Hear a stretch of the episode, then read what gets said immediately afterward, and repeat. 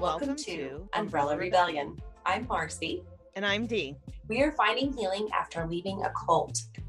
We will be discussing abuse and personal experience with the ATI, IBLP, and fundamental churches. Trigger warning this podcast may contain descriptions of various forms of abuse. Please take care for your safety and well being while you are listening. If the content becomes too much for you to handle, please turn this off. We hope to expose harmful teachings that lead to and justify abuse. With the hope that those that are experiencing abuse can find support and escape from it. Welcome to Umbrella Rebellion. Hey, Marcy. Hey, Dee. Hey, everybody. The last week we had the live AMA. So we want to just thank everybody for coming to that and uh, thank you for all your questions. Okay, so a few little updates. We are going to be ending season one with this episode. Marcy has some things going on. I have some things going on. So we're just going to take a, a few weeks of a break kind of regroup, do some research, get some stuff prepped for season two. Basically, the wrap of our stories is going to be tonight, and we might possibly kick off season two with our monthly AMA. Just depends on when we can get back to it, depending on how well all our stuff goes that we have to deal with. So don't forget that you can find us on the uh, links down below. It's Instagram, Facebook, all of those are down there. And then also we've got merch. So t-shirts. Show your support with some t-shirts. Yeah. all right. So last last non live that we had, our mm-hmm. last episode was about me leaving and it was kind of intertwined in with like my divorce and everything and how that got me to realize some things about the cult and kind of a couple years later I left. So, Marcy, so since you were kind of out of the cult by the time that you got married, but we've talked kind of about your marriage, that you were divorced. So, I guess the best way to wrap up our stories is to kind of go through that part of your story. Even though you were out of the cult, you know, I know you and I have talked about that the cult teachings were kind of still wrapped up into your like the way you handled your relationship. Mm-hmm. So even being out of it for a couple of years or whatever it was, mm-hmm. you know, that mm-hmm. still affected your relationship. So why don't you go ahead and tell us, you know, kind of about your marriage and okay, your um, story. yes, the I had only been out of it for let's see, I met him in 2009. So I had been out of it for five years by then, but I was still very much in a fundamental mindset. And so my psyche was still very mixed up in that. Mm-hmm. I was mm-hmm. still unraveling a lot of that. And I think that a good portion of that unraveling had not happened enough to, to maybe give me a better view or be able to catch some of the red flags that mm-hmm. were there. Now, I, I know you mentioned that with your ex that you probably wouldn't have listened to people if even when they raised you know questions and i did i did the same thing i i didn't listen i was just too wrapped up in it when people did raise red flags about it. But it is what it is with relationships. right. So um, like I know for me a lot of it I was able to explain it away by like, yeah. you know, we were super young right before we got married. We both turned 23. Yeah. So a lot of it was, well, he's still immature. He has some growing up to do. Yeah. So you can excuse some of the behavior as like we're young Yes. Did you have any of that? No, because we were both 30 by the time okay. that we met at like at the tail end of 29 and they got yeah. married at 30. So I didn't I didn't use the age thing. He did tell me that he was a believer and I explained some of it just not as mm-hmm. because I wasn't going to church either and I was still figuring out what I believed as far as the church went. I was willing to let more of those things slide because I didn't want to be really strict about things and so mm-hmm. I let what he told me to slide or that it was small enough.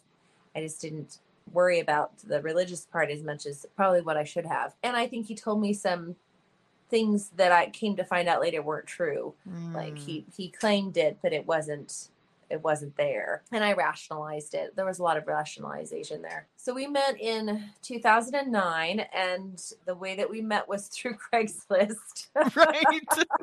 so I Do think you, you might have shared that on another episode, but through dare. So we met that that way, and we went on a few dates, and we're pretty much just stuck at the hip after just a few dates. It was mm-hmm. it was pretty intense as far as interest levels go. So within a year and maybe about like 15 months, we were married. So okay. we met in February. We were engaged by Thanksgiving and we were married by the next May. I had parents were had misgivings, but mostly because he mostly because he wasn't within the cult or wasn't within the church mm. as they would have seen it. So I dismissed a lot of their mm. misgivings just as them being way too strict and wanting me to do it courtship the same way that they had always wanted me to do it. So I dismissed those. The ones that I wish I had listened to was some siblings had raised a few concerns and then a really close friend of mine, like a best friend, raised some concerns. And she was coming out of a, a really a bad uh, marriage relationship too. And so she knew the signs to look for. Um. And if I had oh. listened to her, then I probably wouldn't have been as stuck as I was. But part of part of some manipulation that happened with him there was that he tried to he he made it so that he cut me off from friends and any kind mm-hmm. of outside influence that would mm-hmm. have talked me out of it. Yeah. And I I mean there were it was too complicated to go into that story now, but the way that it rolled I ended up cutting off friendships with at least two people that were trying to that were trying to speak to me about it and warn me through his some of his manipulations. So I have a question about that because that kind of happened to me a little bit as well. Mm-hmm. Would he almost like pit you against your friend and mm-hmm. like mm-hmm. use yeah. some of what they were saying to like manipulate the situation to turn it around to like your friend is trying to destroy your relationship? Yeah. Yeah, same thing happened with me. Yeah. Yeah. Yeah. Yep. Without going too, into too much of the story, there were some trust things that happened on the French side, but there were also some things that he twisted it to make it so that I was right in the middle of all the things. And it just, it was bad all the way around. Right, right. So and he used the he used whatever situation it was to his advantage. Yeah. And yeah. was like, oh well I can use this to twist it yes. and make it and manipulate. Yeah. Yeah. Yeah.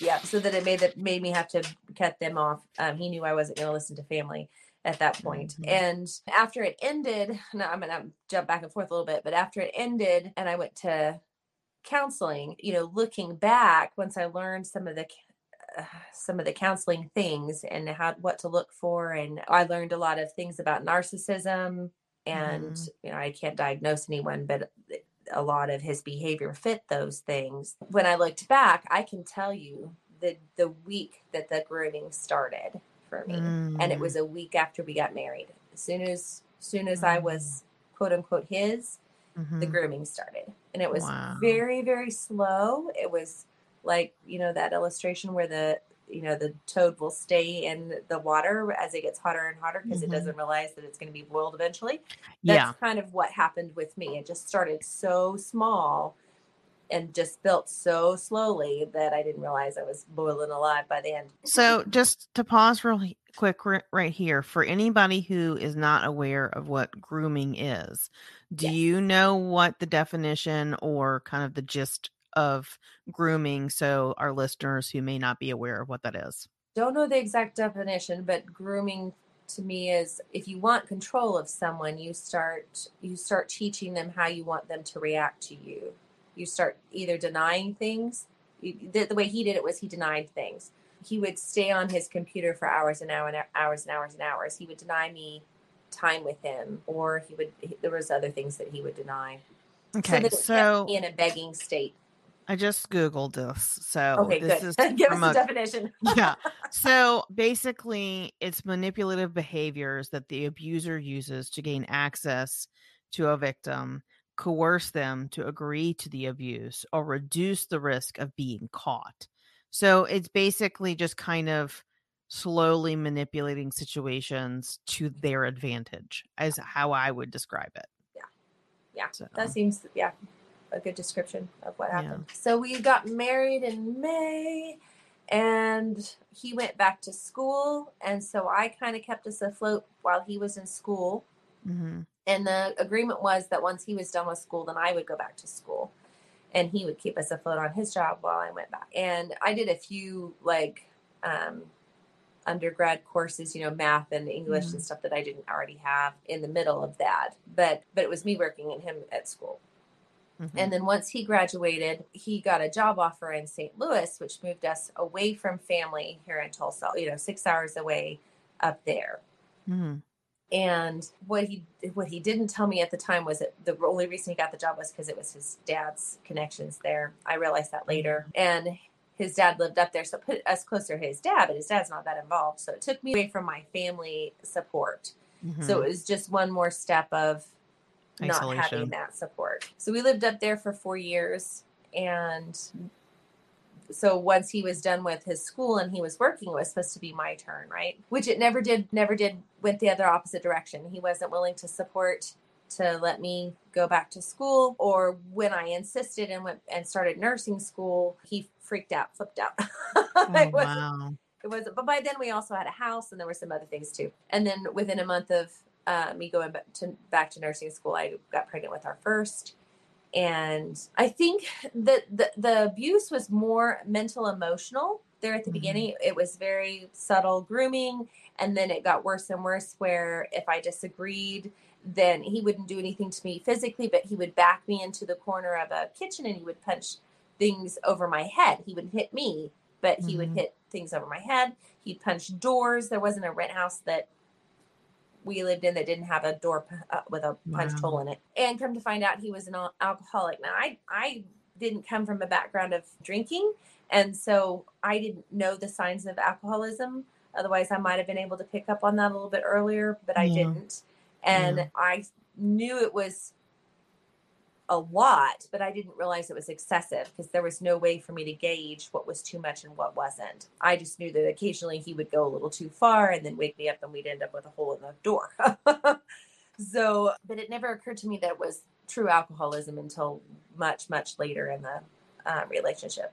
Okay. So, really naive on that point, too. Like, so how long into your marriage was it before y'all moved away? We were in Tulsa for three years.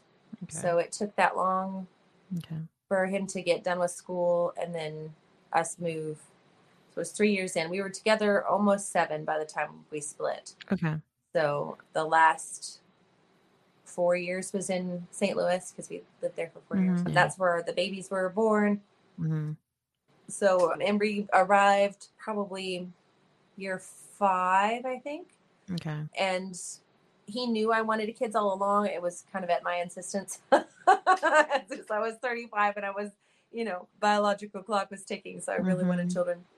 And then she ended up arriving in the middle of nursing school. So I thought I would just, I would just do that one semester. I would have her take six weeks off, go back to nursing school. Well, she had like a week long stay in the NICU because she was so small when she was born. Mm-hmm. She had some complications. And then he stroked within a week of her birth. Oh, I remember that. Yeah, yeah, So that put him in a disabled state. So mm-hmm. he couldn't work. And I had a newborn. So I had a, a disabled husband and a newborn. So I quit nursing school and went back to work and was mm-hmm. just, I wasn't even keeping us afloat with what I could bring in because we needed both incomes. And that was a huge struggle. The stroke, I believe, changed his mental state mm-hmm. enough that it went from just mental and emotional abuse with occasional broken door to full on dangerous behavior. So things like lighting gas stoves and filling the house with gas in the middle of the night because he was so inebriated that he was trying to light this old 1960s stove that I wasn't even aware that was, uh, you know, connected to gas. Yeah. But thankfully, he got us out and he got us out in time. But it was it, it really could have been a really wow. life threatening thing. And the drinking got bad enough that then he started breaking windows, which sprayed glass to children. It just got a lot more violent. Just a minute. So you were saying that it just got more violent. Oh yeah, um, physical. His behavior okay. just got more violent as we went on. Things things started happening where I was really scared for my safety and also for my daughters. I think another thing that was affected with the stroke was that he lost his some of his long term and a lot of his short term memory. Mm. So, in the process of doing that, I found out about a bunch of lies because he couldn't keep up with them. Mm. He couldn't mm. remember what he had mm-hmm. told me. And so, mm. then a lot of truth came out that he had been lying from the very beginning. So, seven years worth of lies wow. came out. And one of my rules at the beginning for him was you don't beat on me or my kids. Didn't know there was such a thing as mental and emotional abuse, so didn't didn't put that. Didn't notice. But and I said, you don't um, cheat on me and you don't lie to me. Any one of those three things, I will leave you faster than spit. But but outside of that, you know, I'm going to be a loyal and and true wife, and I will you know walk through whatever life throws at you. So that's what mm I was mm-hmm. trying to do with this with the stroke and that I was trying yeah. to be very loyal and be very helpful. He was extremely difficult and all of that. I had mm-hmm. I had heart doctors yelling at me and stroke doctors and because he was so difficult. Um, oh wow. So anyway, uh, it's neither here nor there. But so also that came out, the lies that had been told all those years, and wow. I think that's where the the break started. Was that mm-hmm. I realized I had been lied to and that I couldn't trust anything. Mm-hmm. And then the behavior escalated to where it was dangerous for us. And I think I probably would have stayed longer had it not been for the kids. But Mama Bear kicked in. Mm-hmm. And so it wasn't just about me anymore, it was about them. And so then I was, you know, being protective of them.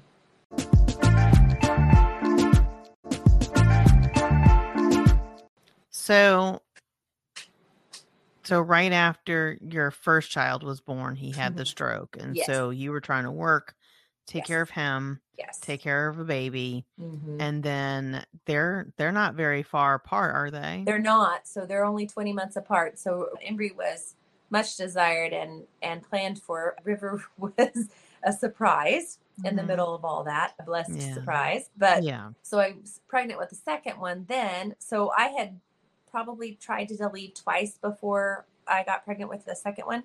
Mm-hmm. And so once I got pregnant, then I felt like I had to stay because then, you know, I don't know. I just felt like I needed him to be a support, which that was ridiculous because there was never any support at all, ever.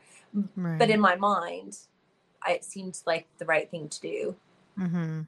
And right. That, that, like, always wanting that family unit yes. to stay intact. And it's yes. one thing to take one kid yes and be on your own with one kid it's a completely different thing to be on the on your own with two kids yeah so close together mm-hmm. such young ages with mm-hmm.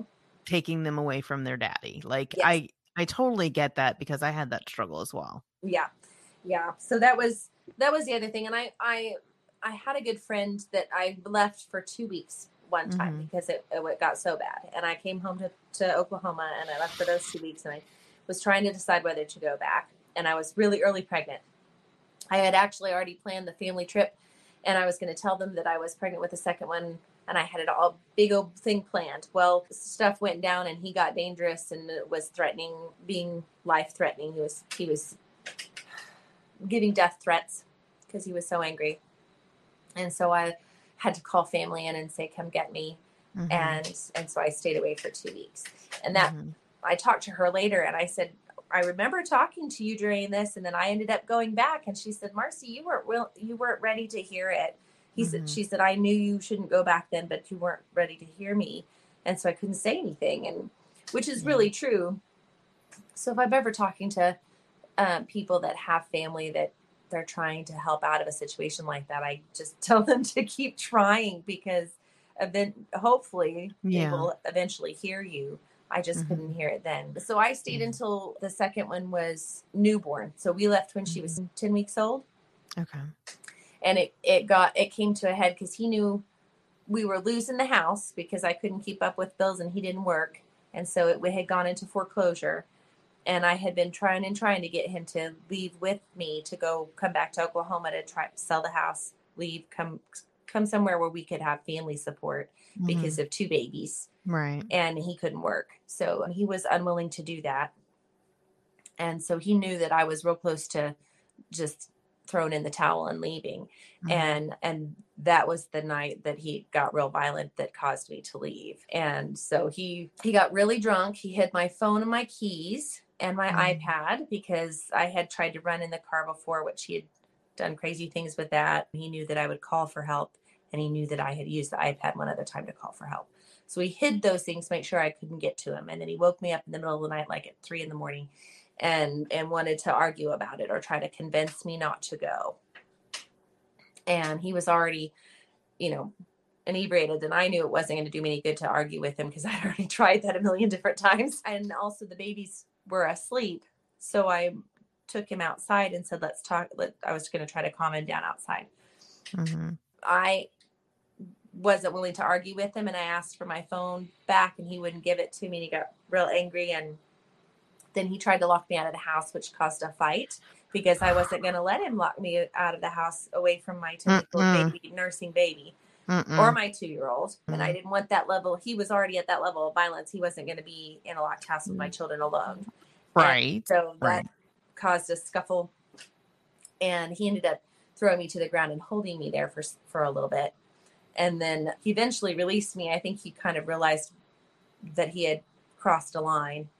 And so then I hopped up barefoot. It was uh, really super cold. It might even have been snowing because it was right around Christmas time. Mm-hmm ran across the street to a neighbor's house and I think I tried three neighbors before somebody answered the door because by then it was five yeah. Yeah. And an elderly couple across the street had still had an old wall phone, like landline, and they let me come in and call the police and and then so when they came, they had already responded to like maybe four times issues with him when I had mm-hmm. called for violence or or death threats or erratic, like inebriated behavior or whatever. Mm-hmm. And they they told me we can't keep coming out here to you. And they said, "Do you want to press charges?" And I said, "Well, is there is this actually like can I actually do that?" So in in my mind, I didn't have any grounds to press charges against him, even though he had just stolen all those things and tried to lock me out of the house and had like thrown me on the floor and held me down. In my mind, I was still not being abused. It still wasn't enough to press charges. That's how in control he had me. And the police officer gave me this really incredulous look and said, Well, yeah. like, no, oh, wow. Yeah, you can do that. And I was like, Okay, then then do it then okay, I'm I'm done. Do it. yeah. So they did. And my family came and got me. I, I could still couldn't find my phone or my keys or anything. And I got a hold of him on Facebook on the computer. He forgot about the computer. Mm. So I was able to get on there and get on Messenger and message them and tell them what had happened. And they got to me and got me packed up and out in 24 hours. So um, when when that night happened, did they arrest him and take him away? They did. They okay. arrested him they they took him to the jail. We weren't sure how long he would be there, but it was like two days before Christmas. It was like Christmas Eve Eve. Mm-hmm. So it was right in the middle of a holiday. And yeah. so he it wasn't very fast that he could get him out. Right. Him out. Now I had already gone and bailed him out a couple different times out of jail for different things, oh. at least once, if not twice. One for driving inebriated, and another one for I forget what other one it was, but we we had done several rounds of this where I had mm. gone back gone back and helped him out and waited for him in court and mm. bailed him out and got you know got the car out. I don't mean to laugh. It's just because it just in me for me like mm-hmm. I I'm laughing because I tell my kids all the time, don't even call me. I'm not bailing you out of jail. If you do something stupid enough to get your butt in jail, you stay in there. Don't even call me. I said, if you know that you're going to do something stupid, you better know how much bail you're going to need and it better be in your account and somebody else better have access to it because I ain't doing it. Yes and that is my opinion now. Like yes. that tells you how much I've grown from then yes, here. Yes. yes. So I wasn't I was not trying to laugh at you or your story because oh, oh, my no, gosh, that is heartbreaking. I was just laughing because it just made me think about what I tell my kids. Some and of some of the stuff I look back that I did for him that that oh, I let fly that yeah. that I thought was okay or that I thought was my wifely duty to bail him out of jail. It is it is laughable. It is absolutely laughable. But I really thought I was being the loyal wife and that I was sticking with him through thick and thin and that even though he wasn't showing a shred of remorse mm-hmm. or intention of change and even though i knew in my head that change wasn't going to happen even if he promised it because it just it right. had never happened before and this right. is seven years this i still for some reason held on to that hope do you think that is where like the cult teachings kind of melded into that? Yes. Like so kind of explain that how you like how that tied into like your reasoning for all of this. The the cult teachings we've gone over that a little bit mm-hmm. where you're supposed to stick with your husband no matter what. Like you're supposed to the wife is supposed to yield to his decisions and yield your rights to things i think was another thought from the cult so i was yielding mm-hmm. my rights to him helping around the house i was yielding my rights to him being a responsible partner i was i had always been in charge at home as far as meals and cleaning and all those adult things that you were supposed to do it just didn't seem any different to me and that mm-hmm. was the mm-hmm. wife's place was to run the home right mm-hmm. that's what we were taught right so that's what I even though at some point he wasn't working he was exactly. at home yeah mm-hmm. you were mm-hmm. handling it all plus yeah. working taking care of the kids and mm-hmm. it was mm-hmm. all on your mm-hmm. shoulders right yeah yeah so so a lot of the cult teaching is also about being submissive even yeah. when your spouse the husband as a wife even when the husband is in the wrong even mm-hmm. when he is doing things that are not godly because right. that is supposed to change them because you're showing them God's love and mercy and perfect like the perfect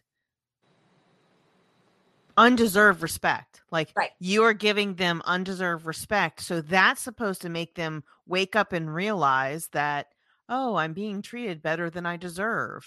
Right. which just feeds into the very narcissistic type of behavior that I was seeing. It became a source for him instead of I thought that's what a submissive wife was supposed right. to do. Was right. just and I I hid a lot of his lies for him too. I would realize mm-hmm. that what mm-hmm. he was telling people wasn't exactly right or wasn't exactly truthful.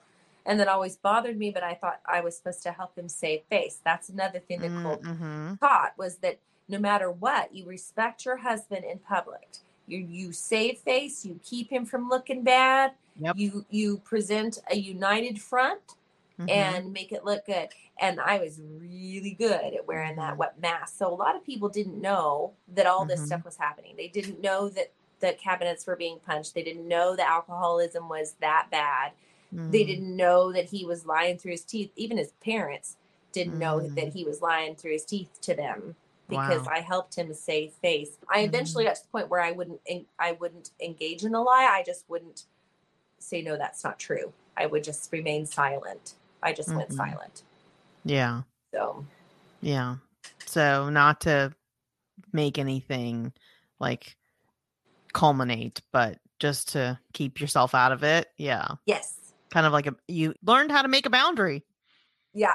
I'm not going to be involved in it, but I'm not going to make my situation worse either. Exactly. Because yeah. I would get it at home. If I rocked the boat at all, then yeah. I would pay for it.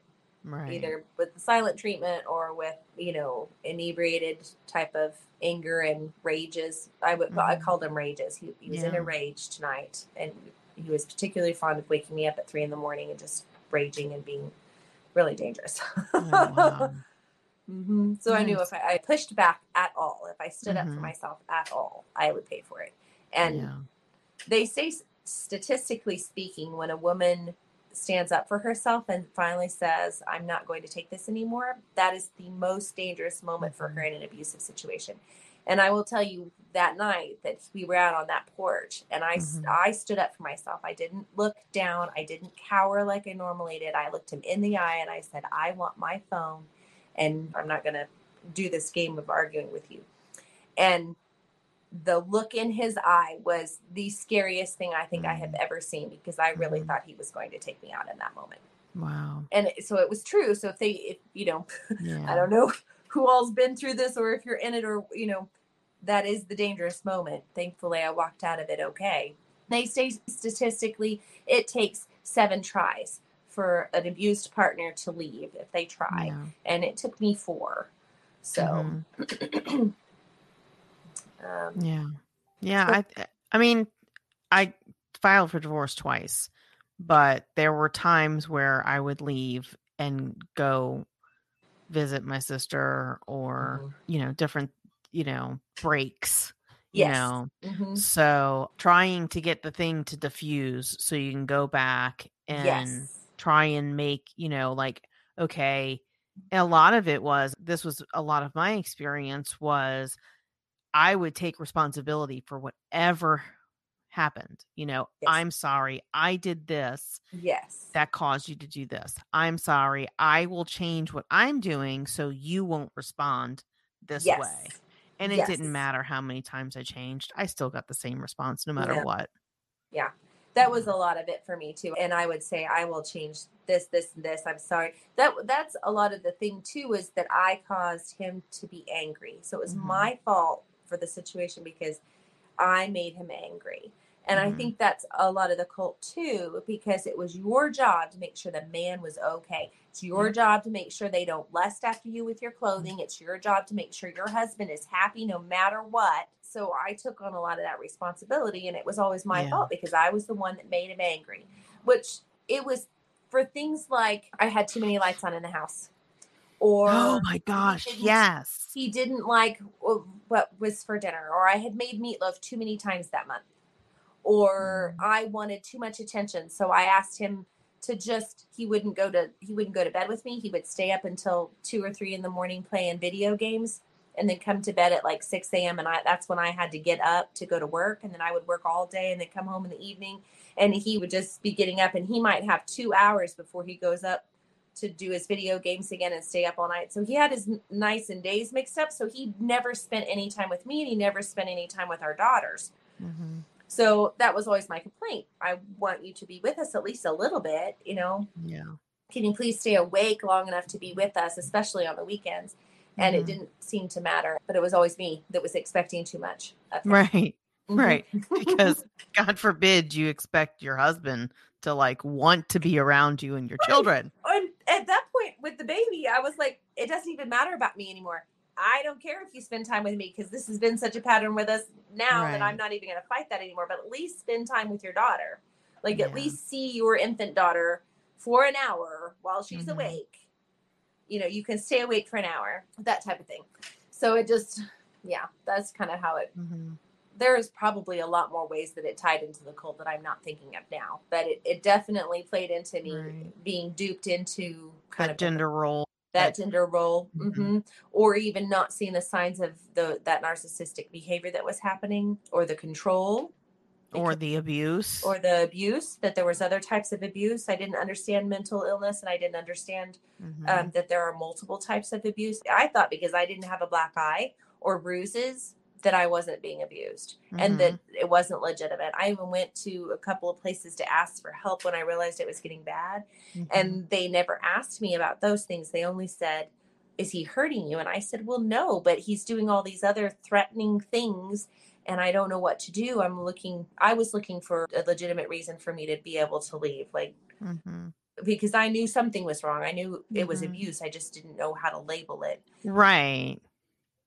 I didn't get any real true answers until I had actually left and come back to Oklahoma and found a good counselor that had mm-hmm. good solid training that could give me answers for that. that. That's one thing that I struggled with too because there wasn't physical bruises on me, you know, and what marks the children had on them were all from spanking. Yes. And they were all typically mm-hmm. very subtle or they would go away pretty quickly. Yes. So, yeah. you know, I didn't document any of that and I should have. Mm-hmm. But I was also spanking my children at that time. So he would use, well, you do it too. Yeah. Well, I do it be- at your behest, or yeah. I do it so it's not as bad as the ones you give. Yes, yes. Mm-hmm. You're protected so, in that way. Mm-hmm. Um, His argument for me was always, well, I didn't do it though. Like when he punched the window out and mm-hmm. sprayed glass across a 12 foot room and it almost hit the toddler. Like if she hadn't gone around the corner in that split second, she would have been sprayed with glass. and I was livid. I was like, how would, why would you do that when you saw her standing there? And, you know, it was so dangerous. And he was like, but mm-hmm. it didn't happen. Like, I knew she wasn't going to get hurt. I knew, right. I knew she wasn't going to get hurt when I hit the window. Right. And I was like, how, how could you have possibly known that?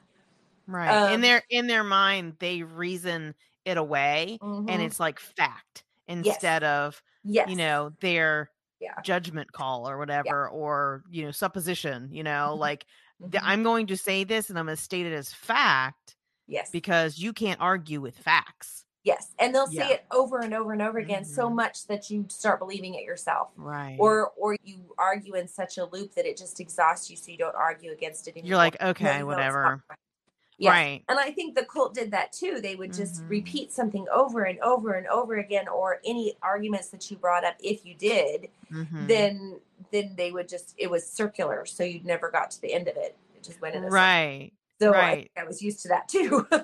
so it, it, conditioned you to yes. be like we've talked about, like these teachings basically set you up for being susceptible to abuse yes. because it was abusive tactics that yes. were used to rope you into these beliefs. Mm-hmm. So it's familiar. And so it you're like very familiar. Yeah. It was very familiar. And it, and mm-hmm. anger was not unfamiliar for to me from my past things either. So mm-hmm. it, it any anger that he had, I thought I could assuage I was very good at peacemaking and making sure that everybody was happy and calming that anger. And so mm-hmm. I did that for many years, just calmed him down, like always calmed him down. Well, at the end, it, it came, I couldn't do it anymore. Like he right. just wasn't calm downable. you just right. talk him out of it. Right. Probably because of the stroke, but also because the drinking got worse. Um, right. And once somebody's that inebriated, there's no getting around that. No, you so. can't reason with intoxicated or, no. you know, drugged. No. Yeah. I'm yeah, trying to have an argument with someone when they're completely high and then you're halfway through the argument and you're like, "Oh, word salad." Oh, yes. yeah, we're having yes. this conversation. Never mind. Yes. It's useless. You won't remember a single thing that I'm saying right now like, uh-huh. you know, and uh-huh. and then like the tangents that made no sense and then you're like you look back and you're like, "Oh yeah, they were high." No yes. wonder we had the same argument. Yeah, he would remember the things the next day ever, and I could never tell what he wasn't remembering because of it, of the drinking or what he was specifically not remembering on purpose mm-hmm. because it served the purpose that he needed to manipulate the, the, situation. Yes, right. Yes, uh-huh. yeah. And he also delighted in confusing me because that was another tactic. Oh my gosh! Yes. And, or not remembering it. I don't remember it that way. You're remembering it wrong. Oh my gosh, so like, many That's times. not what I meant. You took it wrong. Mm, yeah, like there's only so many ways you can say things. And yes. like when you say this, this, and this, it means this. And then you're like, do I not understand the human language? Like, do I not understand English? Did I forget how to understand English out of like all the years? Like, before we were married, like, or the first couple of years of marriage, I had a pretty good understanding of English language. And then all of a sudden, I'm this very confused person who doesn't know what words mean. Like, yes, yes. I, I lived in a constant state of, of confusion and also with there at the end with the two babies neither one of my babies slept well especially the first one she was a sick baby with ear infections and stuff so i wasn't getting any sleep at all yeah like maybe two hours at a time Oh and gracious, um, yeah. and not more than four or five hours a night. So I was I was just absolutely crazy with exhaustion. Mm-hmm. Um, yeah. And he so would, then your world is like even more like confusing. It, it was just I don't even know how I functioned. I found pizza in the dishwasher. It was ridiculous. it was nuts. So things um, in the um cabinet that should be in the fridge. I've done. Yeah. Yes. Yes. Mm-hmm Yep. Or make food and realize I forgot half the ingredients or something like that. yep. Yep. But I had friends there that were huge support because the where I was working at the time was in a church daycare, and so the mm-hmm. the people there, I think, realized that I was in a worse situation than what I thought. Mm-hmm. I mean, mm. I, I remember sitting there and talking to them and, and telling them, how did these wonderful women get so mixed up with these horrible, horrible men? this was coming out of my mouth mm-hmm. when I was living it. Like I was mm-hmm. that woman and I mm-hmm. didn't even connect. Yeah. Like I was living in constant abuse and I was mm-hmm. saying, how do these lovely women get mixed up with such horrible men? Like it just didn't compute for me right. at that moment. Oh, I I totally. I mean, it's just the same as you know how do adults get mixed up in a cult? Yes. You know, it's yes. it's the same thing. It's a yes. slow it's a slow melding of your mind. Like mm-hmm. it's almost like your brain is being burnt from the inside out. Yes. You know, cuz it's like they get in there and they put a little nugget yeah. and then there's another nugget built on that one and then and they, mostly out of fear Yes. Mostly out of fear. So I think yes. a lot of the cult was fear based mm-hmm. um, motivation for doing things, right? So the relationship also was fear based. So my mm-hmm. motivation for keeping me happy or my motivation for doing whatever he asked me to do was fear based. Either mm-hmm. he'd planted a fear of someone else or a situation so that it would motivate me to do what he wanted, or he planted things about himself. Like he told me that he was a red beret and that he had done secret black op missions and mm-hmm. that he had full capability and training of being able to disappear without a trace. So he had planted that years before. And then when I wanted to leave, mm-hmm. and we had the one daughter and I was pregnant with a second, he knew I was about to leave her that I was thinking I might have already left for a couple of days one one time. So he came to me and he had a hold of the baby and he said I could take you out and I could disappear with her. Hmm. I could I said, "Are you are you telling me that you would kill me and take her?" And he said, "I wouldn't do that. I would never do that to you. I love you, but I could if I wanted to." Oh my And gosh. so and I said, "You can't do that. I'm pregnant with your second child. Like you can't do that to both you couldn't do that to the baby even if you wanted to do that to me." And he said, but I could, I could just take her and disappear. No one would ever know, and they would never see me or her again. Yeah. And so he had already planted that that belief mm-hmm. that he could, he was capable of that mm-hmm. years before. Yeah. And so I really believed that in that moment. Come to find out, he didn't even make it through boot camp. so, but I didn't find out that out until after the stroke had happened and somebody else spilled the beans. Oh so that was never that was never truthful but i believed it in the mm-hmm. moment well of course and it was a it was a tool that he used to manipulate and control you yeah, and he wanted me to stay he mm-hmm. wanted me to be fearful enough to stay yeah i know in in my first marriage a lot of the anger and outburst were directed at inanimate objects mm-hmm. mm-hmm. and he mm-hmm. did work on his own vehicles and the words that would come out of his mouth as a Bible believing fundamental Baptist man and the things he would say and do to his vehicles while he was mm-hmm. working on them mm-hmm. scared the living shit out of me. I'm like, if he gets that pissed at me, that'll be me. Yeah. If he gets that pissed at my kids, that'll be my kids. Yes. I'm going to share this one story with you because, well, two things. So I have a question. Was there any point in y'all's relationship before marriage, or maybe even right after marriage, where you sat there and went, maybe I shouldn't marry this man, or maybe this is not who I married? You know, like this is not the person that I thought I was marrying, like at shortly um, after. yeah, it was the friend situation, the friend that was mm-hmm. trying to help me out she had found some information on him and she brought it to me and said, This mm. person is not who you think they are. Mm. And I was extremely angry with her for having gone that far to get the information on him. Oh. But it did make me take two steps back and say, mm, maybe I don't know him. But there was mm-hmm. enough gray area in the information that I was able to explain it away. Maybe this wasn't him. Maybe maybe this information isn't true or maybe it, mm. she got the wrong person or some i'm absolutely positively certain that whatever she found was probably on him yeah like, like now that i know who he is and i right. and i know all of that now absolutely certain that she was absolutely right and i've always felt bad that i broke it off in the way that i did yeah and that i didn't listen to her but that was the that was the one moment where i thought oh maybe i need to back off and then mm. i mm-hmm. was able to explain it away and yeah. I cut her off. That's kind of like the letter that I got from the friend from Florida telling me that there was past I didn't know about, which I had thought he had told me everything. Yeah. So it was kind of like this gray area of, mm-hmm. well, if I know everything, what what I know is not bad. Yeah. It just didn't work out, right? Yeah. So hindsight is twenty twenty, but I really wish I had listened to her. Yeah. And I've so, always felt bad that I heard her in that.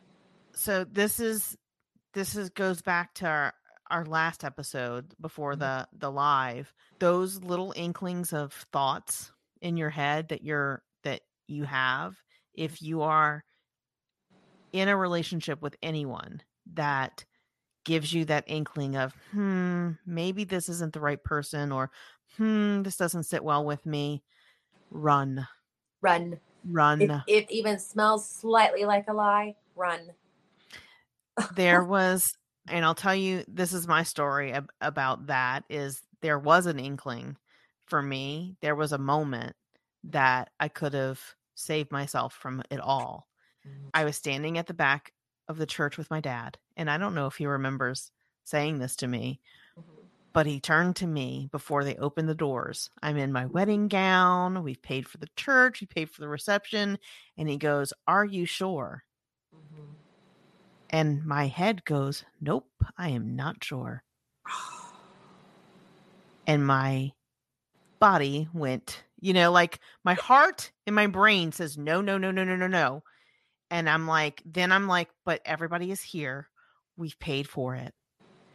You know, like he, he would be devastated if he got left at the altar because he's already had two failed engagements so, like, I was thinking about disappointing my whole entire family, mm-hmm. destroying this man mm-hmm. by leaving him, and wasting my parents' money, you know? And it's like, in that moment, none of that would have really mattered because my family would have been like, you did the right thing. Yeah. Because most of my family was not okay with it, yeah. but they supported me anyway. And so I told my dad, Yes, I'm sure. And I walked down the aisle and three kids and almost 10 years later and lots and lots of money spent on a divorce. Yeah.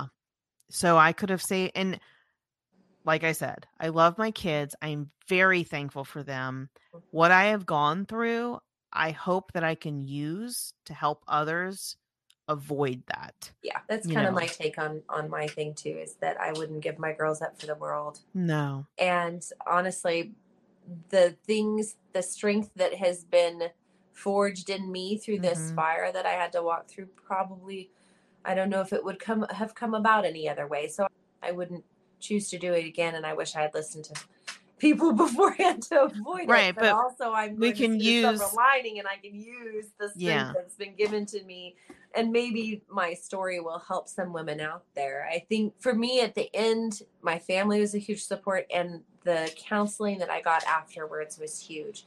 And the lady that I found that it was just by accident, well actually it was a God thing, that the lady that I found, she had gone to the church that I grew up in. She mm-hmm. was also from an abusive marriage and had escaped it. She had gone back mm-hmm. to school to become a counselor to help women like herself so she was very aware of, I don't think she participated in the cult, but she was very aware of the cult teachings because the church pretty much functioned on them because it was mm-hmm. all ATI. And if they weren't in ATI, they, they lived the same thing. So, mm-hmm. uh, or close to it. So she knew all that background. And so I was able to go in there and say, Hey, this is what happened. I'm from ATI and I've gotten to this, myself into this relationship and now I'm back and I'm broken and I'm in ashes and I don't know what to do next and I don't want to go back, but I'm afraid I'm going to go back. And she was able to walk me through each step of that and show me some diagrams of abusive relationships and show me mm-hmm. what true abuse was and show me what narcissists look like and show me what, you know, pathological liars look like and mm-hmm. let me compare some of those things so that I had a better understanding of what I was dealing with. Mm-hmm.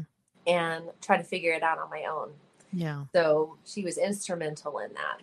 That's wonderful. And it's hard to find mm. counselors that know all those things. Like you can yeah. find one pastor or another. It's hard to find one with all of those things. But that was critical So I would say to our viewers, if you're in something like that, or or even if you're just trying to come out of the cult, find try to find someone that at least has a little bit of background in it, so mm-hmm. they can. And she was very slow. I needed her to be very very slow. Yeah. With her counseling and with the truths that she was showing me, because otherwise I would have said no, and the wall would have come up, and I would have heard any of it. It would have been too much too fast for you yes. to process. Yeah. Yeah. And I probably would have rejected it. So but she didn't. She went real slow and she let me go at my own pace.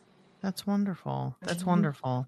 Hold on real quick. Where where was I? So I was talking about I think you were talking oh, about the, your counselor. The counselor, yes. So I when I got back, it took me like probably 3 months to find a good counselor and I had to go to like 3 of them before I found a good one. And one of them was even church based and I got in on the second first or second session and I was like, "Whoa, this is this is absolutely just a regurgitation of what I came out of and I will not do that mm-hmm. again." yeah with the cult or with the fundamental church and so i left that real fast so don't be afraid to walk away from that. But and then i found this other counselor that was able to have a religious background and give me some godly advice without it being too religious mm-hmm. and without it being connected to any of the cult ideas. And she had walked away from those ideas too so she knew how to help with that. So next week or no the second season when we come back for the second season we're going to go into some mental health issues, do some little mini sessions on that sort of thing. So that kind of ties in with the counselor um, mm-hmm. idea. Um, we'll we'll do like a series on the different forms of abuse. Yes, and we'll go mm-hmm. into like almost like a checklist of mm-hmm. things that can be associated with each type of abuse. So if you are experiencing them or have experienced them, you are aware of what it was and you can try to avoid it in the future. Yes. So like Dee and I both said that we saw checklists of things that, you know, helped us come out of that mm-hmm. or helped us identify what we were experiencing and put words to that. I think mm-hmm. I remember a lot of times not even having words. I knew it was wrong what I was experiencing. I just didn't have the words or I didn't have I needed permission to call it what it was. I needed yeah. permission to call it abuse and it took me several mm-hmm. months to call it that or I needed permission to call it a cult. Took me several years to say that. So we'll go over some of those things. So we had talked about in a couple of episodes that I was planning on doing a collaboration with Dine in Psychology. Unfortunately, I'm a full time working mom with this side thing. She's a full time working therapist with her side thing. And our schedules have just not been able to cross paths in the right way. So, you know, hopefully maybe in the future, if things and our schedules get a little bit more freer, we'll eh, we'll be able to do that in the future possibly. But if not, please go look at her channel. I I really love the way that she breaks down the things that she covers. It's a very good perspective. It's very hard to find non-judgmental and informative coverage of different cults and you know the high control groups and i think she does a, a, fabulous job so please go support her we really appreciate her channel and then let's see so be sure to follow us on all, the social media pages for you to get an update on when season two will be starting and for announcements of our next live for the month of april if we can if we can get to it. We may have to skip April, so just forewarning at this moment. it's kind of a play it by ear situation, so yeah. All right, guys, thank you so much for joining us this week on our episode, and we hope that you will come back for season two and come join the rebellion. Bye. Bye.